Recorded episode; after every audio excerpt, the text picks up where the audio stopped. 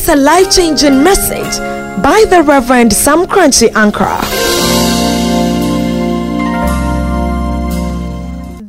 There are seasons in which things ought to be done. When you miss a season to do a particular thing, usually that season never returns. There is a season, for example, that you must marry. If you allow the season to pass and you don't marry, everything else delays. There is a season in which you must be pregnant and have your first child. When you miss the season, it's going to be very, very, very difficult. I know a lady who, when she was young, got pregnant and aborted a baby because she wanted to finish her school. What she didn't know then was that you could still have your child and after that go back to school. She aborted the baby. Then when she got married, she never got a child again. She missed her season. There is a season to sow. When the season to sow passes, you have to wait for another season. Christmas offers us a season to do some things. So when the Christmas atmosphere comes and you don't do what God expects, you miss the season. Christmas is a season of giving. It's a season of showing appreciation and thanksgiving to first God and then to people. Christmas and the end of year is the time to show appreciation to your pastors. People who have been there, who have ministered to you and have given you spiritual covering. Not only pastors, there will be some deacon in the church who is a mother figure to you or a father figure to you. Christmas is a season to show that father, that mother, some appreciation. Maybe the person may not even be a deacon, but just an ordinary member. But the kind of encouragement she gives you or he gives you, oh my goodness gracious me. This is an opportunity. If you miss this opportunity, it may not come again. God himself is a traditionalist when it comes to giving. For God so loved the world that he gave his only son. For unto us a child is born, and for unto us a son is given. So God is traditionally a giver. Culturally, he's a giver. And so anybody who is a giver has the spirit of God or practices the traditions or the principles of God. Can I say that again? God is a giver. So anybody who is inclined to give, who loves to give, is traditionally a product of God. You have God's spirit inside of you because God is a giver. Now, your parents also taught you how to give. Remember when you were growing, the first language they taught you was the language of thank you, midasi. To the extent that when we were young, when we refused to say thank you, the toffee that they had given to us, they took the toffee from us until we said thank you. They said, bring it. Say thank you. Reluctantly, you have to say midasi, thank you, before the toffee is restored to you. Why? Our parents were building the tradition and the custom of showing appreciation. Because anybody who shows appreciation is a person that walks in graceful gratitude. When you walk in gratitude, you are not a sick person. When you walk in gratitude, you don't envy people. You are not envious. When you walk in gratitude, you are not a jealous person. When you walk in gratitude, you do not covet what others have. You wait for your time. When you have the spirit of gratitude, whatever God does for you, you are content. Those who have the spirit of gratitude, their marriages are solid because whatever their spouses do for them, they appreciate. And so it makes the relationship strong and solid. We in Royalhouse Chapel, around this season, because we want to follow our master's footsteps, number one, 26th December, we go to the streets and we bring people who have no food to eat, and we bring them over here and feed them. Every year we'll be doing these things. Second, our youth, every December, visit Akusa prisons. They go with cooked food and go and eat with the prisoners. Work, sweep. Prisoners. What spirit is this? It's the spirit of giving. Appreciation. Now, what you didn't know was that anything you do for God, when you give God a sacrifice, your blessing is in a sacrifice, your protection resides in the sacrifice, your next level resides in your sacrifice. Genesis chapter 22, verse number 1. Genesis chapter 22, verse number 1. Now it came to pass after these things that God tested Abraham. Other version said, and after these things, God tested the faith of Abraham. God tested Abraham's faith. Faith that does not go through tests is a faith that does not receive reward. Any life that does not go through the test of trials, that life does not receive anything from God. So God tested Abraham and said to him, Abraham, and he said, here I am. Verse number 2. He then said, take now your son, your only son Isaac. So Isaac here is the sacrifice. So number 1, here is the description of the sacrifice. Take your only sacrifice. So when God wants something from you, he wants something even if it is your last. Even if it's the only one. And then number 2, your only son whom you love. And so God will not receive any sacrifice that you don't cherish, which is not it from your heart. Anything that you do for God which does not come from your heart and you cherish and you honor, remember, take it from me, before you deliver it on the altar, God has already rejected it. He wants your Isaac, number 1, your only Isaac, number 2, whom you love. You've got to love it. And then he said, go to the land of Moriah and offer him there as a burnt offering on one of the mountains which I will show you. Lesson number 2. Every sacrifice has an assigned altar. Every sacrifice, God directs you the particular Moriah. And when you go to Moriah, there are several mountains over there. God then shows you the particular mountain on which you must put your sacrifice. Let me make life very difficult for you. I'm going to make something difficult for you. You can fight it, but it's the truth. Any sacrifice you give to anybody. You saw the person preaching on television, and you felt that the person had the Spirit of God. So you go and give the person a sacrifice you have sown on the wrong altar. Wrong, mistaken altar. I guarantee you, that seed is wasted. Wasted. If you see anybody carrying Bible, you don't know the person's spirit. The person prays for you or gives you some word, and then you take money and you give it to him. Wrong altar. Wrong altar. Wrong. The altar upon which you sow is the altar from which God blesses you. The altar that gives you covering. The altar that fits you. That's where. Go to Mount Moriah. There is a particular mountain over there. I will show you. Now let me prove it. Isn't it amazing that this group of mountains in Moriah was the same place that Solomon put up the temple, and Solomon went into the temple and offered sacrifices. In the first sacrifice, he offered 1,000. In the ninth, God came to him. Yeah, when you offer at the right altar, God shows up. He appears. Wrong altar, he doesn't appear. Wrong altar. Wrong altar. Who said to you, you can come and feed here? Receive covering here. This is the altar with which you have covenant.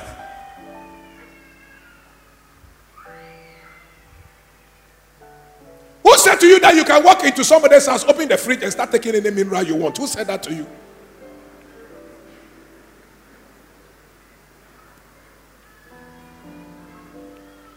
You eat on the altar where you have the covenant. From the first day that you set your heart to pray, Daniel, God already released the miracle. The miracles was just waiting for a season. And that was the season the miracle appeared.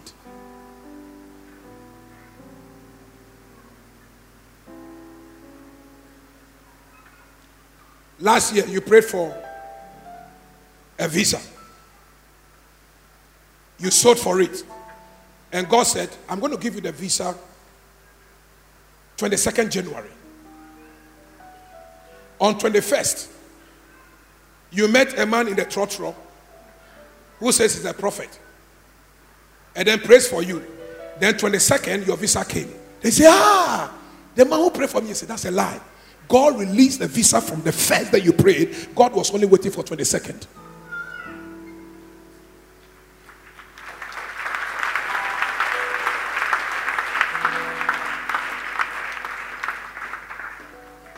Go to Moriah first. When you get there, I will show you a particular altar. That's where this sacrifice is meant for. Because every sacrifice is designed for a particular altar. When Solomon located his altar, the Bible says in the night he was sleeping and God came to him and said, Solomon, you've touched me.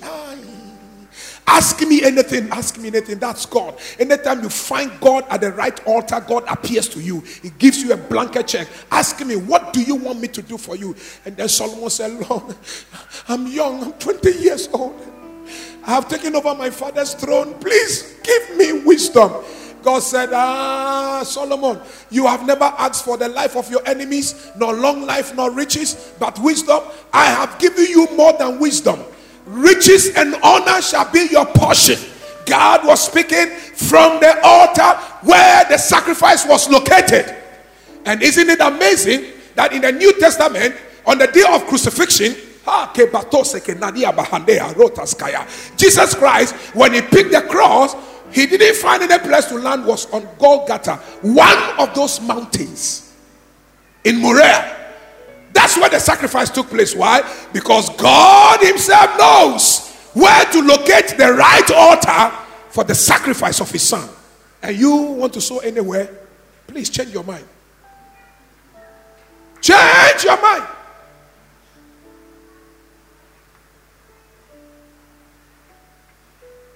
That I cannot see any season like the 31st night when God has preserved you and protected you.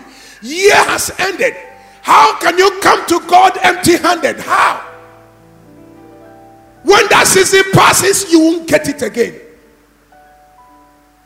January is the month of first fruit, where God is expecting every son and every child of his. Your first salary for the year is the first fruit. It is blood money. You don't touch that money. It's a season. When you miss that season, you won't get it again. Give me verse 3. So Abraham rose early in the morning. Why early? When you have business with God, you do God's business with haste.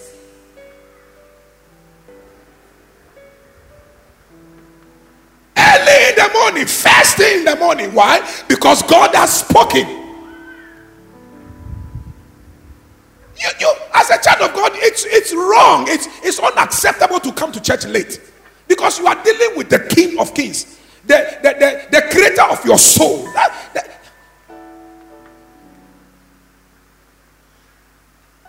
Your life. It's a season. It's an opportunity. You don't miss it.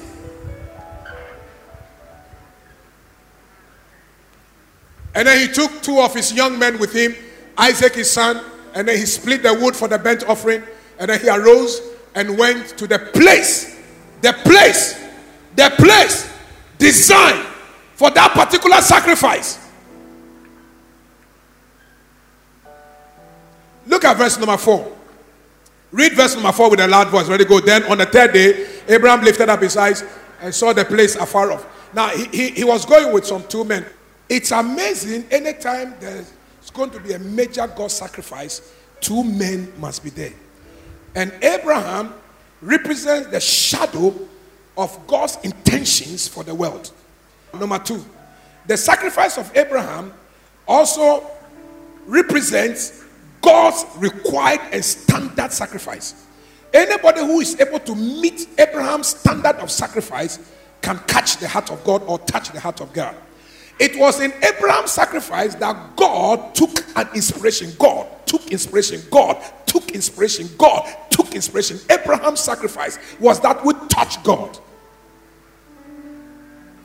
So when you see God's sacrifice in Christ, you will draw very accurate similarities telling you how Abraham affected God, the Creator. Charlie, listen to me. You are sitting here young, nothing. You can touch God. And you can cause God to change his mind concerning many things.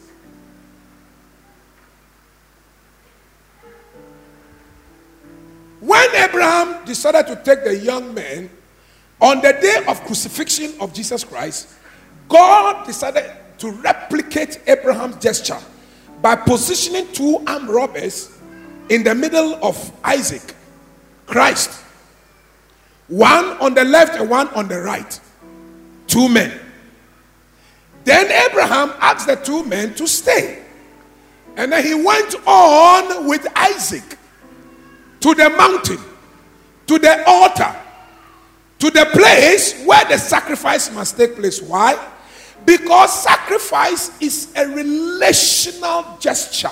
It's a relationship between the Father and the Son. You and God. Two men must not see.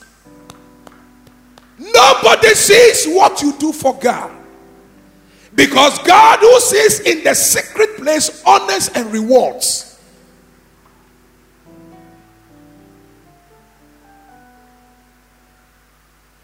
And because God did not want the two armed robbers to see the sacrifice between him and Jesus, what he did was that the armed robbers were so close, so God shook the earth and asked darkness to cover. So when darkness covered, the armed robbers did not see. Then Jesus said, Father, unto thy hands I commit my spirit. And then he died. So the two armed robbers, even close, did not see the sacrifice. Because every sacrifice is an exclusive relationship between the Father and the Son.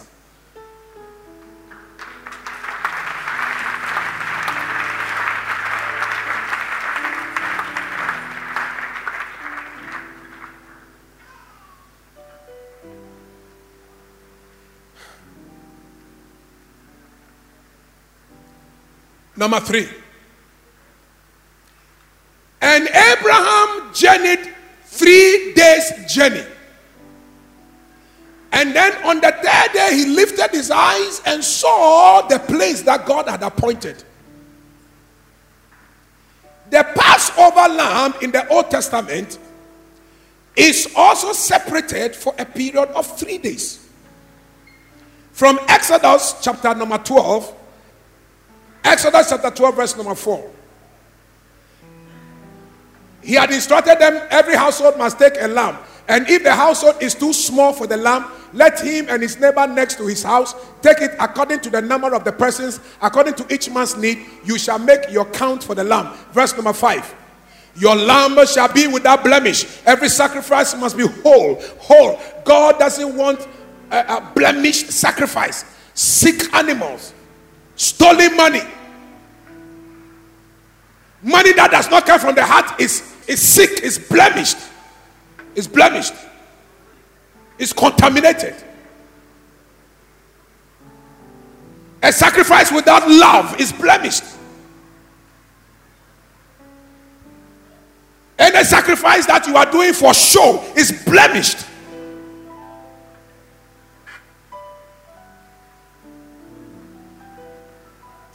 And then a male of the first year. Now the reason why the animal must be 1 year is that in the animal kingdom, 1 year is classified maturity.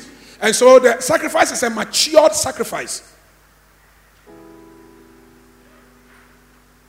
You may take it from the sheep or from the goats. Verse number 6. Now you shall keep it until the 14th day. You pick the animal on the 10th day, keep it to the 14th day of the same month. Then the whole assembly of the congregation of Israel shall kill it at twilight. Now, watch this. You pick the sacrifice on the 10th day. And then you keep it on the 14th day. So how many days have you kept this? Speak to the congregation of Israel saying, on the 10th of this month, every man shall take for himself a lamb according to the house of his father, a lamb for on the 10th. And then you keep the animal till the 14th day when you kill it. So how many have you been keeping this animal? Genesis chapter 22. Genesis chapter 22. Genesis chapter 22. Verse 3. So Abram rose early in the morning and saddled his donkey and took two of his young men with him and Isaac his son, and split the wood for the burnt offering, and arose and went to the place. Then on the third day, Abraham lifted. So how many days has Abraham been keeping Isaac? And the Passover lamb, how many days should it be kept? If it must be killed on the 14th day. So you keep the lamb for 3 days. On the 4th day, the lamb must die. So Abraham kept Isaac for 3 days and lifted up his eyes and saw the place. So most likely, the sacrifice of Isaac might have taken place the following day, which is the 4th day. What is God teaching you?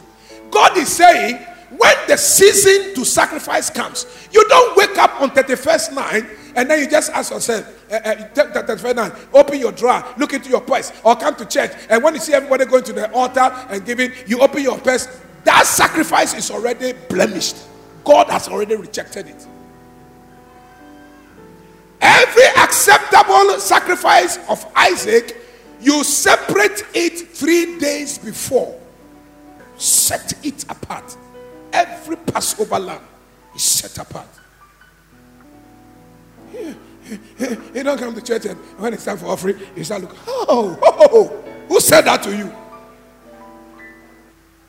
And then as he was about to sacrifice, God said, stop!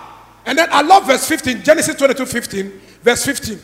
Then the angel of the Lord called Abraham a second time out of heaven. A second time. A second time. It means that he had called him a first time already. Now, anytime God calls you a first time, he comes with an instruction, a test. Once you pass the test, there's a second call. The second call is the one that carries God's honor and God's reward. And God called him a second time. Oh, Sam Korankye Ankrah, I am waiting for my second call. I'm waiting for my second call. Now here is the second call. Watch the second call. By myself I have sworn, says the Lord, because you have done this thing, that you have not withheld your sacrifice, your only sacrifice from me. Verse 17. Blessing, I will bless you, and multiplying, I will multiply your descendants. And so take note, there is a difference between blessing and multiplying. Blessing and multiplying. Now, those of you who did a little arithmetic, there is something called factor or denominator. Factor. Now, 3 times 3, 9. 3 times 4, 12. 3, 5, 15, 3. So you see that the common denominator there is 3. And then anytime you change the variable, there is a multiplication. In your life, before a multiplication comes, there must be a denominator, which is the blessing of God. God has to bless you from somewhere, and then after that, there is a multiplication of God's blessing. Many of you are still at the level, and something has to change. Something has to change. And I'll multiply your descendants as the stars of the heaven and as the sand which is on the seashore. And your descendants shall possess the gates of their enemies. I'm talking about the God who recognizes your sacrifice and decides to bless you, and the blessings transcend to your descendants. That's what I'm talking about here. Your descendants, they will possess the gates of their enemies.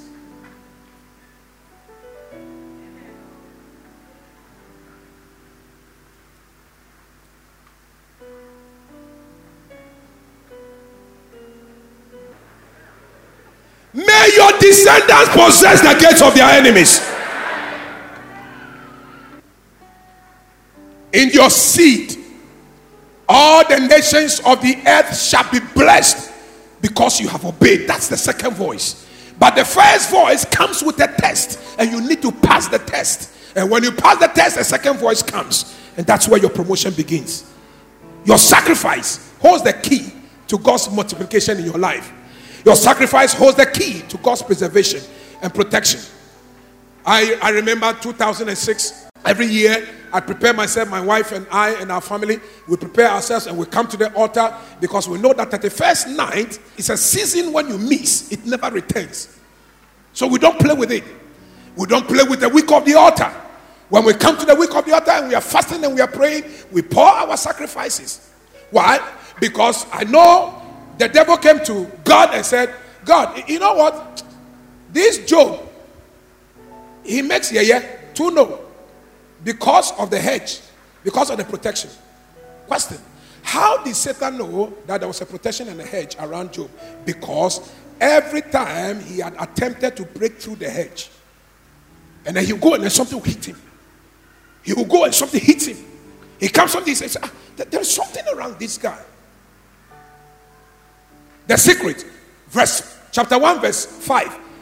Job offers sacrifices every morning for himself and all his children, saying that perhaps they might have done something against God, and so I want to appease God so that my children and my family, we are preserved and we are protected. So it was not until God decided to remove the edge before the devil began, started his harassment. Otherwise, he wouldn't have succeeded. 2006, I put on the altar, I divided the sacrifice into two. I believe in prophetic numbers, and I believe that when you are able to understand, because numbers are times, seasons, and times. And when you understand the times and seasons, you become like Issachar, the sons of Issachar. You will know what to do at any material time. So that year, I decided to sow 266. $6,000, Mama Rita and I. $6,000, my children, 12. Then I put it on the altar. God, supposing I sold for myself alone or my wife. That year, July 18, on the streets of Toronto, we were going to die. Myself and my children. In one bus. We had this accident. Pie! The car got inflamed. Ambulances came.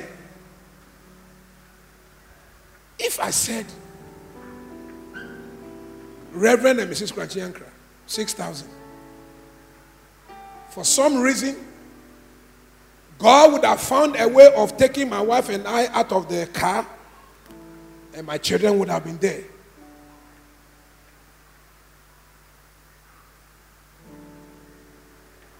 That was my day of deliverance. That was my day. This is a season. There are seasons within which things are done. There is a time to sow, and there is a time to reap. There is a time to marry, and there is a time to give birth. When you miss the season, you've missed your visitation. You do not know. Student, your father and your mother may not believe in these things that you and I believe in. But start it. I didn't have a father who believed in giving. So my biological father did not teach me giving. The closest my mother did was to take me to church. And I followed my mother, and I'll go and sit down, and then I would listen to the Bible discussions. And for some reason, I was sharp and intelligent. And so all the elders began to say to my mother, watch this, your child. He's very intelligent. He will be great. He will be great. He will be great. He will be great. They started saying, and I didn't even know what was in me. But for some reason, I just love God. I just love God.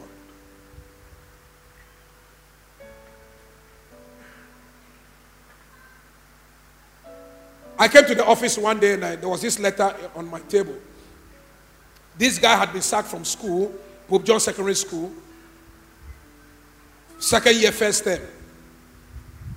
I saw his results. I said, brilliant boy. What happened? He didn't even go to an endowed school. The school he went, he was so intelligent that teachers contributed to take him to secondary school, Pope John's. Bought trunk and chop box for him. The teachers have to pay school fees first year. Second year, the teachers said they didn't have money anymore. So that this guy had been driven home. So the teachers wrote to me. I came to the office and I saw the letter. Fortunately, there was a telephone number. I asked that they should call the boy. This boy comes, and here is a nice, handsome, lanky-looking boy. Quickly, we did the banker's draft and everything, sent to Pope John Secondary School, paid the fees for the whole year, paid for next year. Results came, and this guy is in the medical school. I think he's in the fourth year, right? In the third or fourth year medical school, on the way to becoming doctor. Now watch this. Watch this. Appreciation. Watch this. This boy comes with his mother and two siblings to come and show appreciation. He was on the floor crying, thanking God that his education has been salvaged, you know, saved. So kind of. By the time he finished showing appreciation, the mom Marita asked the mother, so what does your mother also do? The mother is a petty trader. She ended up with money to increase her capital for her trade. Two, her siblings, by the time they were leaving our house, they had also gotten scholarship. So supposing this guy did not return to show appreciation.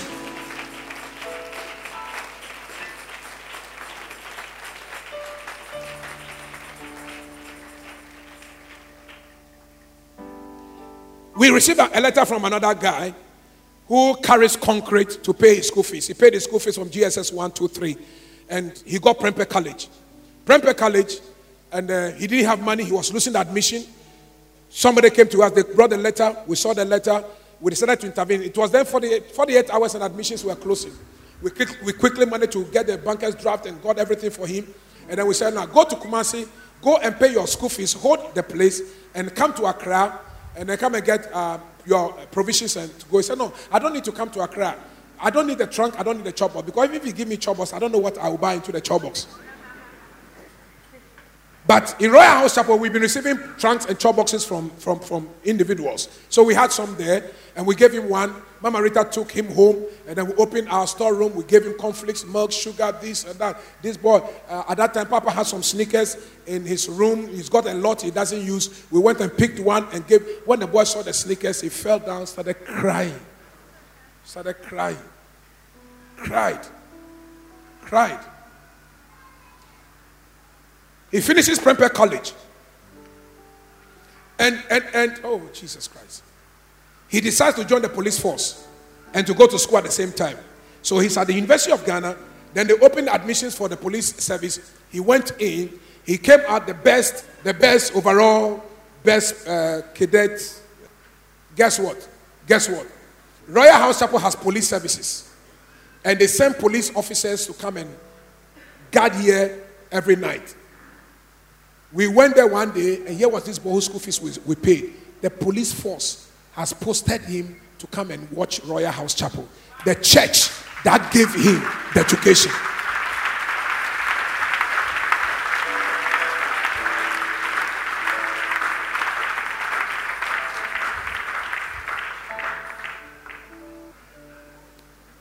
Planting a seed at the right season.